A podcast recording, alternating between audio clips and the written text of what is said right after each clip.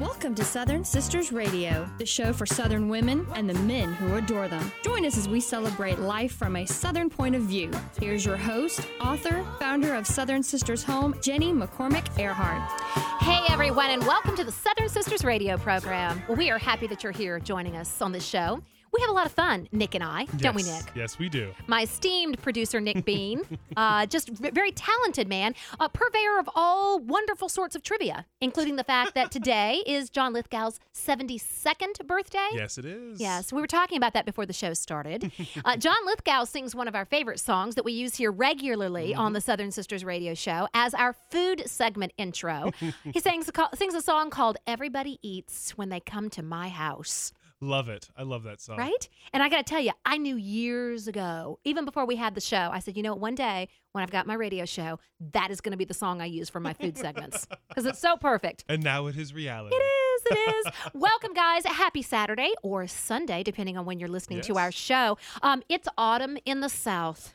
Autumn in the South. It actually kind of feels like it now. you know what? It, it did. It kind of dipped. The temperatures dipped down. It's been a little cool today. Did you hear that it's going to be close to 80 tomorrow? Yeah.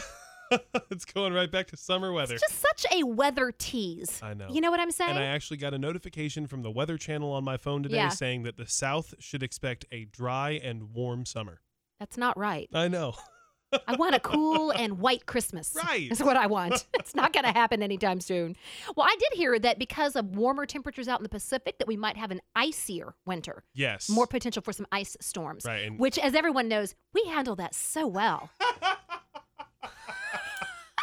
Ice? Mageddon. Right? Ice Mageddon. Oh, I still have memories of being in my car for 10 hours with Oh. two teenage boys. That was awful. Oh, yeah. My son and his friend stuck in my back seat for 10. I finally just said, "Get out." Just get just just get out of the car. You can walk home. Oh, guys, one thing I love about the autumn, and I don't know if you do, but I'm I'm a I, I don't know. I kind of have this thing for scary movies. A- as we approach Halloween, I start preparing myself mentally. You know, there's something about being scared. Some people don't like it. Most of my girlfriends do not like it. I've got one girlfriend who loves scary movies. She and I went to see the uh, The Shining at the Fox Theater last year. Oh, wow. It was fabulous. My dear friend Jeanette. Yeah, but otherwise, most of my friends do not like my BFF Pam. She won't even consider watching a I'm scary this, movie I'm with in the me. boat with Pam. I know, right? I'm not a scary movie What is person. that? I don't know why I like it. I don't know. but I've been kind of on a thing lately for the classic scary movies, the originals. Do you know what I mean? Yes. Psycho, for example, is a great one. Um, my daughter and I watched the original Friday the 13th last Oh, weekend.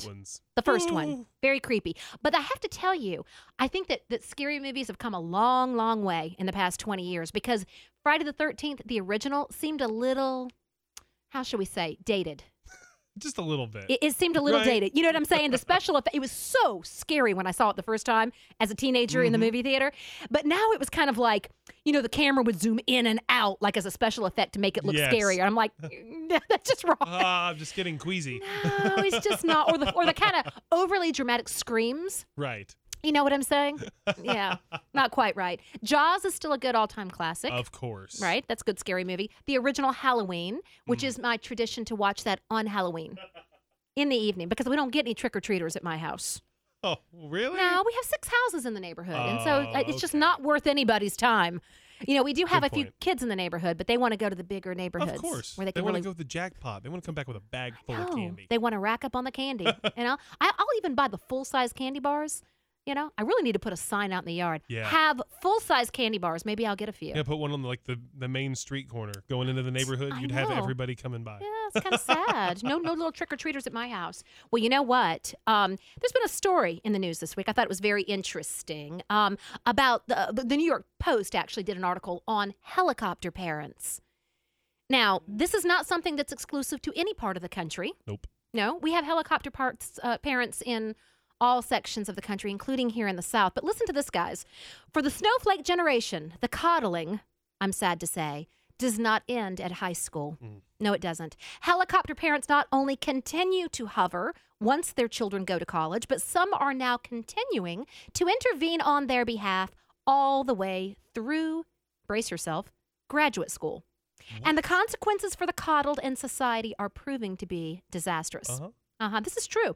The New York Post reports that college professors and even presidents have received phone calls from concerned parents requesting special treatment and more, with some going even so far as to impersonate their young adult children. I'm not kidding, That's folks. crazy. Isn't it sad? Um, one administrator at a Northeast liberal arts college complained, quote, over the last two or three years, it has become unbearable. I've had parents calling up and impersonating their children, asking questions that could have easily been asked by their kids.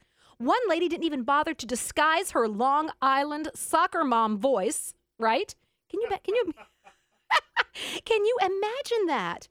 It's it's amazing. I, I find that so troubling. I'm not surprised. In so many ways. I am not. I am not surprised. Right. You know what? I think what uh, the average parent these days, that, that is, or the average helicopter parent, uh, would do well to have a nice big pair of sharp scissors to cut those apron swing- strings. Absolutely. Do, do you know what I'm saying? Yes. I don't know what's happened to society, but we no longer are expecting our children to grow up and act like adults. Mhm. You know And- what I'm and- saying? And, and we're seeing big repercussions from that in everyday life. Isn't that, you know? can't handle the the the. You know, we all I think grew up learning this. Those Right. that didn't have helicopter parents is guess what? When you get into the real world, mm, nobody cares. Nobody cares. Right? And it's problematic. you think you're helping the kids, you're not. Yeah. Few studies have actually examined the effects of overparenting as it's relative you know it's kind of a recent thing you know what i'm saying it's gotten worse in the past 10 years or so but the term helicopter parenting was coined only in 1990 Early research, however, does not portend well for helicoptered children. These studies suggest that anxiety driven parenting tactics not only suppress children's maturity and autonomy, but also constitute parental conditional regard, in which affection is withdrawn when children do not succeed. The tactic then instills in children an aversion to criticism that impedes personal growth and poisons relationships with others. Have you seen some of the YouTube videos of college on college campuses of of te- um, I guess young adults having absolute screaming meltdowns on Yes. campus? Yep. Do you see what I'm saying? Yes. And that really has nothing to do, in my in my opinion, it has nothing to do with what their philosophy is or whatever they might be protesting or whatever they're upset about. That's kind of irrelevant. It's it's the way that they act out. Mm-hmm. You see what I'm saying? A complete um, disregard, a refusal of acceptance of any opposing position, Correct. and uh, and the result is a lot of temper tantrums Yep. on campus. As adults, that's As adults, we forget. It's You- sad. They're in college, but they're adults. Right? It truly it is.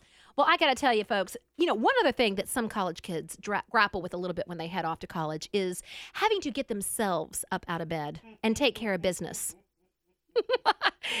you know, I always wonder when my kids would come home from from little, you know, college breaks and they'd sleep till noon because I, you know, I'm sure they needed it. I always was, I would think to myself, how do you get yourself up when you're at college? You know what I'm saying?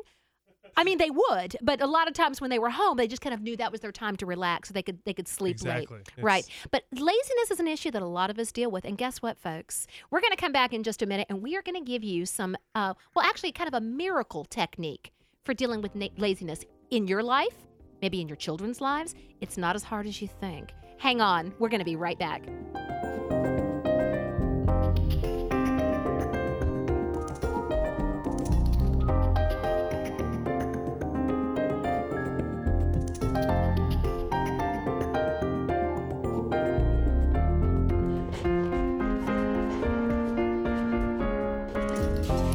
Welcome back to the Southern Sisters Radio Show. Oh, yes. I'm going to tell you guys about the magic of Kaizen. Kaizen. K A I Z E N. Hmm. Where does this originate from? That doesn't sound very. It's an Asian word. okay. It's an Asian word, and it can be quite beneficial if you may, you may know this to look to other cultures for remedies to common problems that we can't take care of on our own. Well, here at the Southern Sisters radio program, we're always looking for ways to improve ourselves, right? We're not lecturing you. We're just giving you new ways of approaching your challenges in life. Right. Well, endemic laziness is certainly one of those problems for a lot of people. This is me included. Okay, I speak for myself. I get all pumped up, right, to get something taken care of when I get home, only to get home and take a nap. You've done it, right? Or two. Well, I was discussing this with one of my friends last week, and she has the same issue. And I was relieved to find out I wasn't alone, but we still didn't have a solution. Enter the Japanese principle of Kaizen. okay? K A I K meaning change, Z E N meaning wisdom, is the practice of committing yourself completely to doing a task for one full minute on the same minute every day. The time period involved is so short that dreading it is absurd. After all, it's just one minute. And after that minute is over, you can move on with your life and do whatever it is you want to do. All right? So, we're going to give you some suggestions here about how to make this work. You might you might say to yourself, "What can I possibly do in 1 minute?" Well, a lot more than you might realize. Hmm. It also establishes a habit that you can then cultivate. Okay, for example, don't schedule your minute when you're committed to other things. This seems obvious, but it's also a sneaky way for you to get out of doing it on another day, right? Or at least it was for me. Now, my minute is now scheduled right before bed. No matter what else I'm doing during the day, I will be at home for bed, so it's usually that's the time for my Kaizen minute. Got it? If you find yourself dreading it or blowing it off, remember, it's only a minute. You know, I, I can kind of laugh about this now. It's just a minute, right? Now, choose a task that you can make small progress on day to day and something that it, it not something that has to be done all at once, right? So I'll tell you, my task at my house right now has been reorganizing my kitchen drawers. Okay. So, reorganizing and organizing my kitchen drawers. Now, obviously, I cannot do all of that in one minute. I can, however, make forward progress a minute at a time by starting to go through one drawer, maybe throwing a few things away, keeping other things, getting it organized. Do you see what I'm saying? Maybe I only get through one drawer. That's okay. I'm a pretty fast worker, right? Hmm. Okay. Now, also give yourself permission to continue. So, there have been times when I'm nearly through the drawer and the timer goes off and I get frustrated, right? I derive a lot of satisfaction from completing things. So, I will occasionally give myself time to go longer than a minute, right? Now, I've been enjoying sort of this this application of Kaizen in my life. It's really easy to finish enough of a task to get me going the next day. Right? It's, it's a process of clearing out clutter in my life. I actually look forward to my minute instead of depending on the chore, right? I don't d- dread dread it. Like, oh, I got it. It's just a minute, right? Right. So on the days when I'm really busy, at least I can say, hey, I did my minute, right? And try to keep it to a minute though to give yourself permission to continue, but don't let it go over to 15 or 20 minutes Right. because then you're going to establish an expectation and that's going to depress you or discourage you from doing it the next day.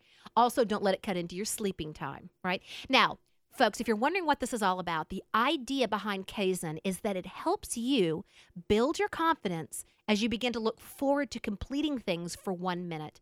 Whether it's a, a bench press or learning a foreign language, Kaizen, whatever it is, Kaizen can be uh, sort of help take the dread out of something new Huh, a task. It's only a minute.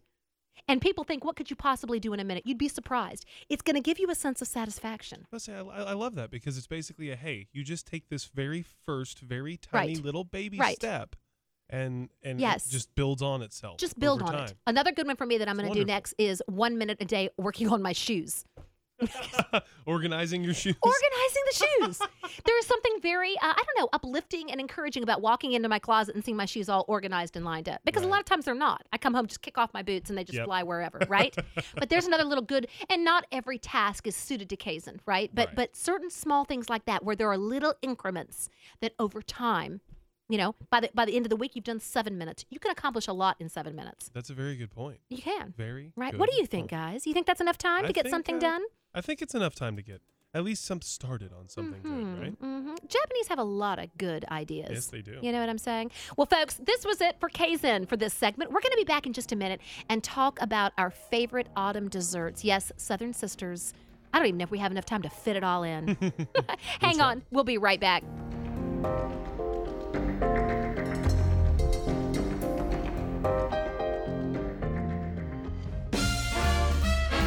Turn off the telly, Nelly. Come to the table, Mabel. Now sit up straight, Kate. It's time to eat, Pete. Have a banana, Hannah. Try the salami, Tommy. Get with the gravy, Davy. Everybody eats when they come to my house. Welcome back to the Southern Sisters radio program. It's the food segment. catch a toy Yes. And like every good season in the South, well. Oftentimes it's all about the desserts. I say that about every single season, but I got to tell you, autumn, there's something about just the decadence of the desserts Oh yes. in autumn. Mm. They tend to be a little, I don't know, more decadent. That's actually that was the best word to use for it. In the summertime, they tend to be a little lighter. You know, Right. we have our watermelon granita or some of our lighter desserts. These are Um, made to warm you up in your belly, yeah, right? Fill your tummy up just a little bit. How about folks? If you're if you're thinking just what are the good flavors of fall, I would definitely start with a, a favorite of mine, our chocolate bourbon pecan pie. Okay. Now your family may be bored with the same pecan pie recipe every year at Thanksgiving, but this is a good way to kind of shake things up just a little bit, right? And you might even want to make two of these. You know, I often say, Nick, one mm. pie is never enough. No, because one for me and then one for the guests, right? exactly. Exactly. you finish one up at night though, and there's usually that second one for the next day. That I you could make a meal of in the back so no one could Yeah. find it. Yeah, right? Right. Oh, It's so I'm not the only one, thank bad. goodness. well, listen, guys, like many Southern recipes, this particular reci- recipe adds warmth and flavor with a little splash or a big splash of bourbon. Yes. Ooh. You can always substitute water if you don't want the bourbon. But why Mm, would you? Who would you do that? Why would you do such a thing? now, listen, guys, this chocolate bur- bourbon pecan pie has the rich, gooey texture that you crave in every bite. And it really only got about 15 minutes of on hand time. So it's not going to, if you're making it for a holiday, it's not going to put a big dent in your time, okay, when you're getting ready. Now, anytime I talk about pies, I think it's important to give a little nod to the benefits of using refrigerated pie crust. Um, I used to be a pie crust snob back in the day, but I have come to learn that so many improvements have been made in in refrigerated refrigerated ready-made pie crust that you do not need to apologize. apologize. Even Publix has a brand that I love. Right. Um, it's a quick, easy shortcut. Uh, don't feel guilty about it. Don't apologize. Okay, we're not food snobs here. But it's it's a perfectly acceptable substitute, particularly in this recipe. So we're going to kind of talk your way through it because it's an easy one. 15 minutes of prep time, Nick. You could do this easily. You're going to preheat your oven to 325 degrees. You want to fit your pie crust into a nine inch deep dish pie plate, right? Fold the edges under, crimp it pretty around the edges, right? Then you're going to sprinkle one and a half cups of um, chopped toasted pecans. Now, to toast them, guys, you can put them on a baking sheet in the oven for a few minutes. You can toss them into a skillet and kind of dry roast them. Uh, you're going to put one and a half cups of those on the bottom of the pie crust and one cup of chocolate morsels. Got it?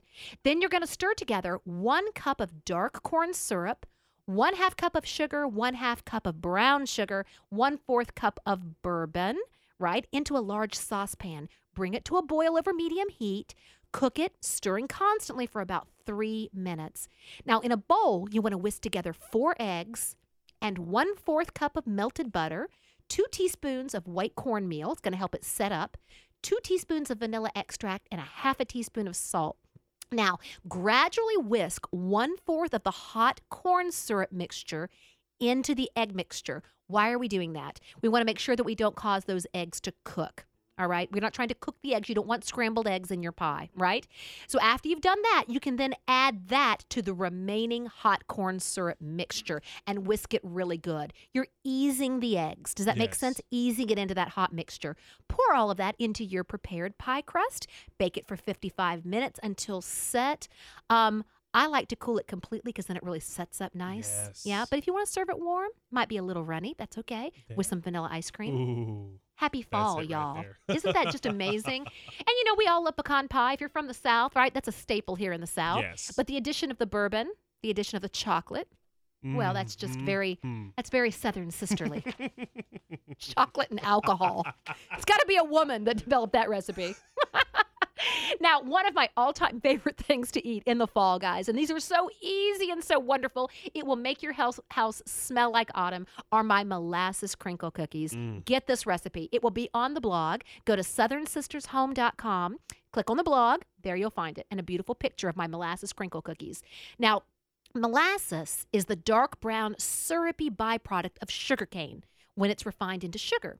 It's got a deep sweetness. You combine that with ginger, cinnamon, nutmeg, and cloves, and these cookies are uh, wonderfully rich with a spicy flavor. So, what you're going to do is preheat your oven to 375 degrees.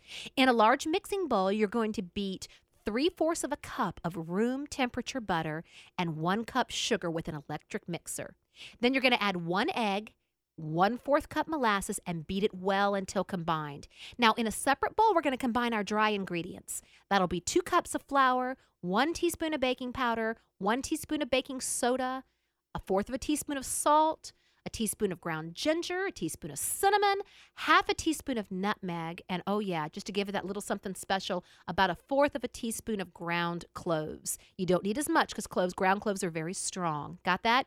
So you're going to add the flour mixture a cup at a time to the butter and the sugar mixed mixture. You're going to use your electric mixer and beat after every time you scoop another uh, scoop of that dry ingredient in there. You want to you want to beat it good afterwards. Chill the dough when you've got it all mixed together. Pop it into the refrigerator so it sets up just a little bit. You're then going to drop the dough by heaping tablespoons onto an ungreased cooking sheet, right? Bake it for about 10 to 11 minutes. Cool it on a wire rack. I like ungreased because sometimes if you grease that pan first, that dough's going to kind of slide out and spread out a little bit. Do you know what I'm saying? Mhm. Spreads out a little bit too much. So do, do an ungreased baking sheet and you'll have the perfect, perfectly shaped molasses crinkle Man, cookies. that sounds so good. And true to name, as they bake, you know, they kind of the top just kind of forms Yep. that like crinkly pattern. it's amazing. I love it. so good. I just want to go home and have an entire meal of nothing but desserts. and you know what? Fall. Right? Good good for that. Fall is good for It that. is good for that. A whole a, whole lot of desserts and a Mm. nice big cup of coffee. I, oh yes, a cup of coffee, absolutely. right. We talked about that last week, Yes, right? we With our did. pumpkin spice, putting our pumpkin spices in our coffee. Now, if you don't want something quite this heavy, although I don't know why you, you know, would care. I don't usually say that to myself. Uh, Gee, I want something lighter. No. But another nice option for this time of year and something that I love and, and uh, just fresher um, are my vanilla poached pears. So if you're looking for something not quite as heavy, maybe to complement a heavy meal, the vanilla poached pears would be a great dish to serve, and they're so beautiful.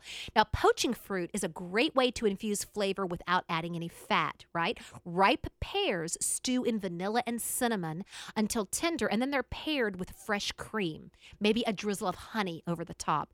Gorgeous, y'all. What you need is you need to combine uh, four cups of water with three tablespoons of vanilla extract, two tablespoons of honey, one cinnamon stick, and a half a cup of sugar in a large saucepan. Bring it all to a boil. You're going to take four big pears. You want to peel them. Got it? And you want to then take a little slice off the bottom of the pear. You're just creating a flat bottom so those pears will stand up straight. Got it? Set them in the water, right? Place them in the saucepan, cover the pan, reduce the heat to low, and simmer for about 15 to 20 minutes or until the, pe- uh, the pears are just nice and tender. You're going to remove the poached pears, let them cool, all right? Now, how I like to serve these is I put a little a spoonful of cream. You can use half and half. You can use heavy whipping cream would be amazing. Put a little puddle of that in the middle of the plate, your serving plate. Set a pear right down in the center of that cream.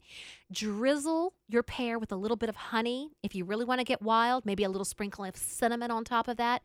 Absolutely out of this world. Honestly. Yum. Yeah. Happy fall. I thought you said that was lighter. That sounds still very full, It sounds filling decadent. and delicious. Yeah. It's fruit though. Mm. You know when they say get five to six fruit uh, servings of fruits and vegetables a There day? Well, I think that my vanilla poached pears would count for one. Definitely would count for one. Remember, guys, all the recipes are on the website. Go to southernsistershome.com. Click on the blog. Uh, we'll have photographs up there of these delicious recipes as well. Stay tuned, guys. We have got some great stuff in the second segment, or the second half, I should say. We're going to be telling you everything you need to know about the care and keeping of your fall pumpkins. We'll be right back. Now look, don't be so picky, Mickey. Everybody eats when they come to my house. Well, you can't have a dream and cut it to fit. But when I saw you, I knew we'd go together like a wink and a smile. Welcome back to the Southern Sisters radio program. Well, my, my jack o' lantern has a wink and a smile. I will never forget sitting as a child in the front yard with my father and our and our jack, you know, our pumpkin, and he taught me how to carve. He did. Really? Oh yeah, it was just one of those fun little memories I have of being a child, right? And then doing it for my children, Yeah. right? pl- You're probably gonna carve a pumpkin with Cody and the we, kids, we right? have we did them last year. Uh, yeah. It's just you know a little cautious with the kids using knives. yeah. Uh, Nick, is there a story there? Do you Huh? want Do you want to share? That's another. Okay, that's we'll another talk about that for another time. See, usually under normal circumstances, folks, I am the clumsy person with knives in the studio. Let's just say there's another klutz in here today, Yeah. and it ain't me. I've got a little boo boo. It's okay. Boo boo. We can tell that story another time. well, if you are like me, you've got some you've got some pumpkins on your front porch right now, right? And they look real pretty right now. They do. And I'm going to give you some suggestions on how you can keep those uncut pumpkins looking great for weeks. But then, of course, comes the time that you may want to consider carving one or two of them, right, for, for Halloween. Uh, and once again, I've got some tips to kind of help prolong the life of your cut pumpkin so he doesn't uh, shrivel up. Ooh. You know how they get, Yeah. right? They get, and then if, it, if you leave it out too long, some teenagers will come by and grab it and smash it on the ground. Yeah. Right? Just, That's just butts. wrong. Don't do that. but you know what? You may be asking yourself, you know, jack o' lanterns, where on earth did the tradition of cutting open a pumpkin, scooping out the seeds, cutting a face in it, sticking a candle inside, where on earth did that come from? Yeah. Are you, have you been asking yourself that, Nick? I actually have. Like, it's just, it's a little odd, you know? Yeah, it's a little strange. There's a story behind it. As with all good traditions, and you know, we at Southern Sisters like to uncover these stories. Oh, yes. Uh, there's a story behind the jack o' lantern. Every October, as you know, carved pumpkins peer out from porches and doorsteps in the United States and other parts of the world. Gourd like orange fruits inscribed with ghoulish faces and illuminated by candles are a sure sign of the Halloween season. We know that. The practice of decorating jack o' lanterns, the name comes from Irish folklore about a man named Stingy Jack. This originated in Ireland, where large turnips and potatoes served as an easy canvas. Now, Irish immigrants brought the tradition to America, home of the pumpkin, and it became an integral part of our Halloween festivities. Wow. Yes. Okay. So it technically didn't even start with pumpkins. Go figure. It started Huh. with gourds and potatoes. It's Huh. the legend, the legend of Stingy Jack. Now, people have been making jack o' lanterns at Halloween for centuries. The practice originated from an Irish myth about a man named Stingy Jack. According to the story, Stingy Jack invited the devil to have a drink with him. True to his name, Stingy Jack didn't want to pay for his drink, so he convinced the devil to turn himself into a coin that Jack could use to buy their drinks. Once the devil did so, Jack decided to keep the money and put it into his pocket next to a silver cross, which prevented the devil from changing back into his original form. Now, Jack eventually freed the devil under the condition that he would not bother Jack for one year and that should Jack die, he would not claim his soul. Oh, I'm sure this is a true story, don't you Wow. think? Don't you think so? the next year, Jack again tricked the devil into climbing into a tree to pick a piece of fruit. While he was up in the tree, Jack carved a sign of the cross into the tree's bark so that the devil could not come down until the devil promised Jack not to bother him for 10 more years. Now, soon after Jack died, as the legend goes, God would not allow such an unsavory figure into heaven. The devil, upset by the trick Jack had played on him and keeping his word not to claim his soul, would not allow Jack into hell. He sent Jack off into the dark night with only a burning coal to light his way. Jack put the coal into a carved out turnip and has been roaming the earth with it ever since. The Irish began to refer to this ghostly figure as Jack of the Lantern and then simply Jack o' Lantern. Wow. How about that? Now, in Ireland and Scotland, people began to make their own versions of Jack's lanterns by carving scary faces into turnips or potatoes and placing them into windows or near doors to frighten away stingy Jack and any other wandering evil spirits, right? In England, large beets are used. Immigrants from these countries brought the jack o' lantern tradition with them when they came to the United States, and they soon found that pumpkins, a native fruit to America, make perfect jack o' lanterns. Wow. What you know? Huh. That's what you know? that's awesome. I really, honestly, I was very surprised when I did a little research on that story and found out that was I the would have reason. never thought. I, I thought that it had something to do with scaring away evil spirits, but I didn't know. You know, hmm. I didn't. I didn't quite understand. Stingy Jack. Think of that, folks. The next time you are carving out your pumpkin. Stingy Jack. Mm. Now, I do want you to stop for a second, though, guys. Consider uh, the journey that your pumpkins, right, which are basically squash, right, or gourds, travel for your enjoyment. The giant pumpkin, some as big as a basketball, began as a small seed planted in the soil. And from there, the pumpkin vines started to grow. The leaves and flowers, battling the elements, endured days of direct sun, along with overcoming diseases like root rot, blossom, and rot end. And, you know, it- it's not an easy trip for a pumpkin, right? Its sole purpose is to decorate your front porch at a Halloween as a Halloween pumpkin, or maybe become part of Grandma's delicious pumpkin pie. Mm. Mm-mm-mm. What a life it has. However, the journey for you begins with selecting your pumpkin. Now, some families make a big to do of picking this winter squash. The whole family heads to a farm where they walk the fields full of giant pumpkins, searching for the perfect gourd to harvest fresh from the vine. Other people visit a pumpkin patch. We've done that, right?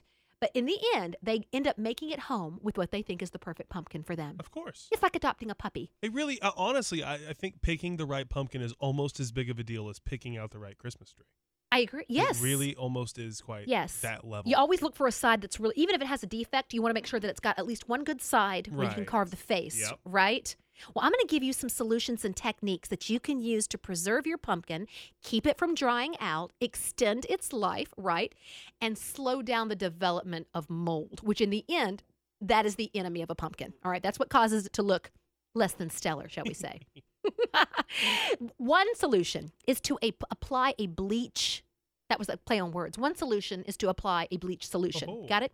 Perhaps the best, mes- best method, guys, to prevent your carved or uncarved pumpkins from rotting is to apply a bleach solution to it.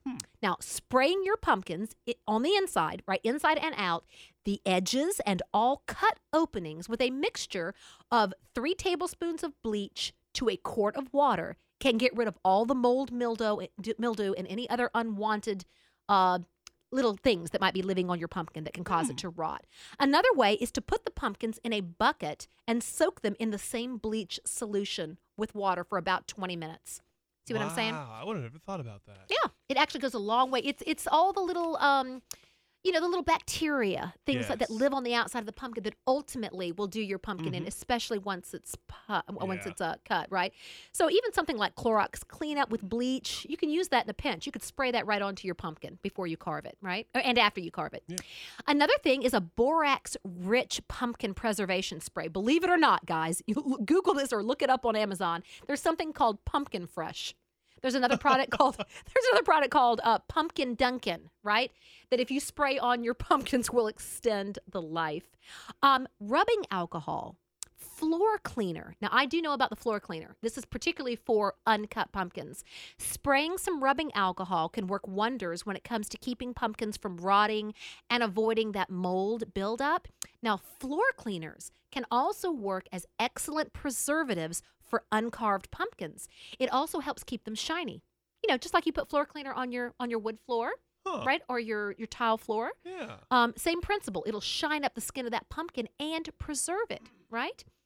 Um, acrylic finish spray. Now, I have done this before myself. It's literally that spray acry- acrylic that you can buy at home improvement Yeah. stores or craft stores is wonderful. Hairspray. Hairspray. Here, Yeah, huh. Hairspray. Believe it or not, is essential. And for- Hairspray. yes, and for Oh, those, and there yeah, you never know when you're going to find somebody that's prepared. For those of you on the radio, she just pulled a bag of hairspray out of her purse. I don't know what he's talking about. I did no such thing. so definitely hairspray and acrylic finish spray are another great way to seal your pumpkins. All right, it keeps them from dehydrating. It creates a barrier to mold growth, and uh, it also, believe it or not, keeps the little rodents. You know those little critters that like to come out at Oh, night. yes. You know, and uh, take a little snack or little little. Yeah, I, I noticed that last year that my jack o' lantern, I came out one day and all of a sudden he had an ear hole that I didn't put there. Really? well, listen, he does not want to get a mouthful of Aquanet hairspray. Very good point. So try spraying your spraying with that WD forty or yeah WD forty in exhibiting um, anti freezing and water repelling properties. WD forty is amazing when it comes to keeping uncarved pumpkins fresh longer. It prevents insects and other creepy crawlers from swarming around the inside or the outside of your decorated pumpkins. How about that? wow. Yes. Now, carved pumpkins can reap some benefits too. Simply spray WD 40 over the surface of the pumpkin and wipe off the excess, followed by waiting a day to allow the spray to dry completely before you put your candle inside. Huh. How about that? Wow. You could how about this one? Vaseline or petroleum jelly. You can make sure that pranksters think twice about touching your pumpkin. Right? By applying petroleum jelly Yep. to your sterilized carved pumpkin. Smearing just a thin layer of petroleum jelly on the interior, the edges, and the cutout sections of your jack o' lantern create a ba- barrier to combat bacteria, right? Now, if you're going to paint your pumpkin, you can use Vaseline as a sealant to protect your artwork. Oh. Yeah, my kids used to always like to paint like the little pumpkins, Yeah. you know? Like Yeah. to paint them up fancy colors, Yeah, draw little stuff right. on them. You probably got some, you know, Vaseline or hairspray around the house. See, these are you don't necessarily have to go out and purchase something special. Uh, vegetable oils can also Oh. work well. I find mineral oil is less uh, better for the, the bugs. Don't like that as well. Right. Now you do want to with your pumpkins both cut and uncut. It's best to avoid exposure to too much sunlight. That can rot them faster. Uh, also, hydrate the pumpkins. So, over time, pumpkins tend to start getting dried out or shriveled as they lose water content, right? So, you can definitely either soak them in a tub of bath or give them a spray with a hose every so often. Keep them a little hydrated. Hmm. How about that? I love Wow. that. Yeah, because you're right. I think that's the first thing we notice before they start to get moldy and spotty. Right. Is they start to get kind of dry and wrinkly, and they start to look bad. They start to look not so pretty. Yeah. Not pretty like when you first bought them. Right. And these days they have so many gorgeous types of pumpkins, right? We've got the white pumpkins. I like to call those the albino Yes. Yep. pumpkins.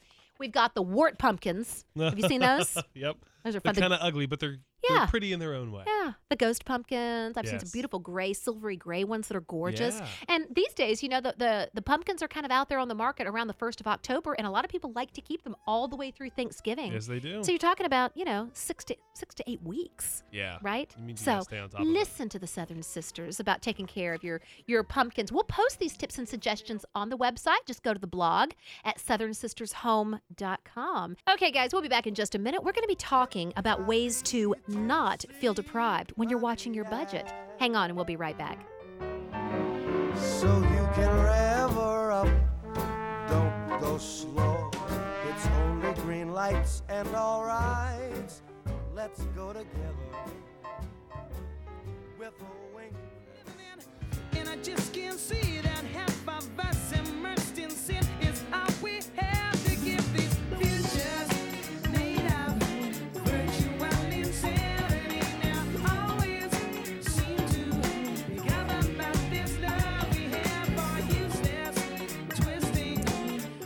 welcome back to the Southern Sisters radio program. I love that song. Mm-hmm. Thinking I'd like to kind of rock out in the studio just a little bit.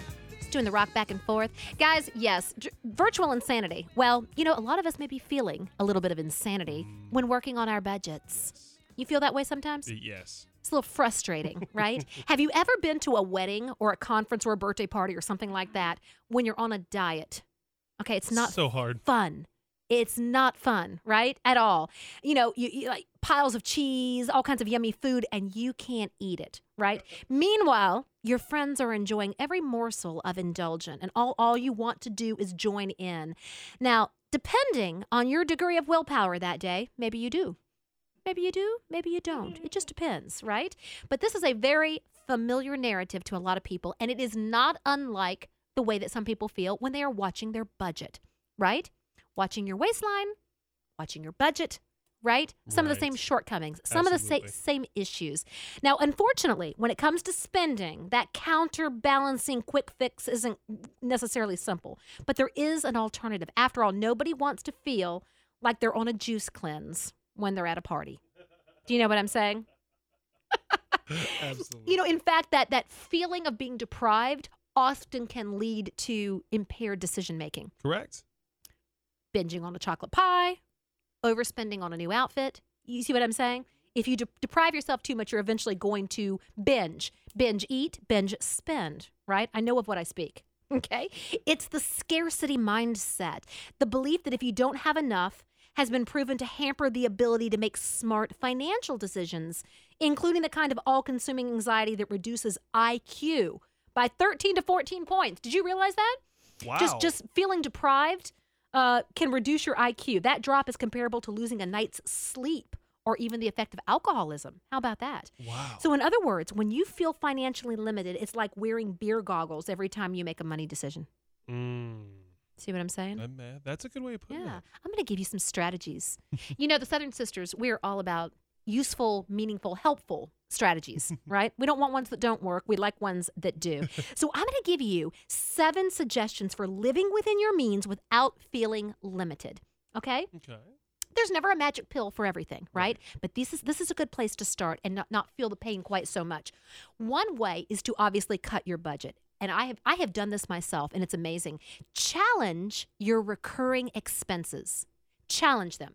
This means editing, right? Looking at your bank card statement. What are you paying for every month automatically that you may not need to be paying? I did this recently with a magazine subscription right? I did it with another like another info magazine service that I was using that, that was paying for monthly. And it just it was on a credit card that I didn't use that often. I really didn't pay any attention to it until it renewed. Right, Mhm. or a lot of times I use a lot of stock photography. One time I was signed up for a stock uh, stock photography website, and it was uh, set up for an annual renewal, Oh. and I didn't even notice it until it popped like a hundred and seventy dollar charge popped up on my credit card. That's the kind of thing I'm talking about. so find ways of making spending cuts without major lifestyle alterations by getting creative. Your recurring expenses, monthly, quarterly, and or annual costs are the perfect starting point. Now, as you comb through your list of expenses, identify which you might be able to renegotiate or replace with alternatives more suited to your needs and your hmm. budget. Okay. For example, you may be dead set on keeping cable, right? But you, uh, you know, you can still call up the cable company or one of its competitors and try to negotiate a better rate. I did this one time. I had been with a company, a cable company, for four or five years, and I decided to call up and trim off a couple of extra things on my bill. It was just some movie channels that I didn't watch. When I did it, I basically kind of expressed my displeasure in the size of my bill. It prompted the customer service person to say to me, and they're trained to do this because they don't want to lose business, you know what? Why don't we offer you our startup special? In other words, it was the Yep. same special that they were giving to new customers. You know, why shouldn't the existing customers be rewarded the same way? Correct. Right. So I ended up getting like like four months of a free, you know, like movie state movies, particular movies channel for like free for four months, and Yeah. I got a reduction in my rate just by asking, folks. It's so easy. Um, so that's that's one thing to do. Check out those recurring expenses. How about this? Shopping savvy.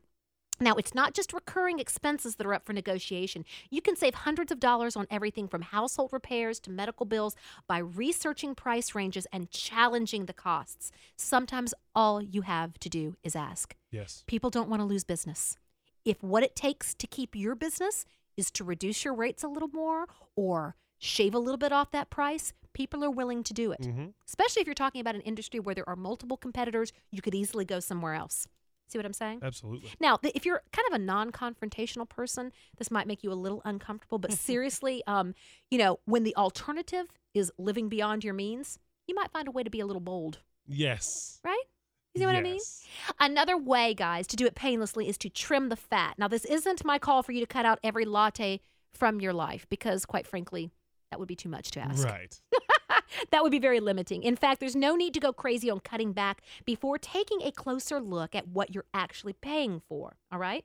Um, they have apps that will sync up all of your accounts for a full record of what you're spending so you can assess what you're spending and how you're spending. One of my daughters did this recently and was completely shocked to find out how much she was spending on eating out. Oh, In her up fast. head, yeah, it adds up fast. In her, in her head, she she thought it was around one number and it was like almost three times that Oh wow. over the course of the month. She just didn't realize. Yikes. Yeah. So it, it just helps you to make a more educated decision about Mhm. how you're spending your money. So scroll through your spending history, make a note of any surprises or obvious wastes of money. I will say, go through your bank account and basically itemize everything that you have done that you have spent Right. money on.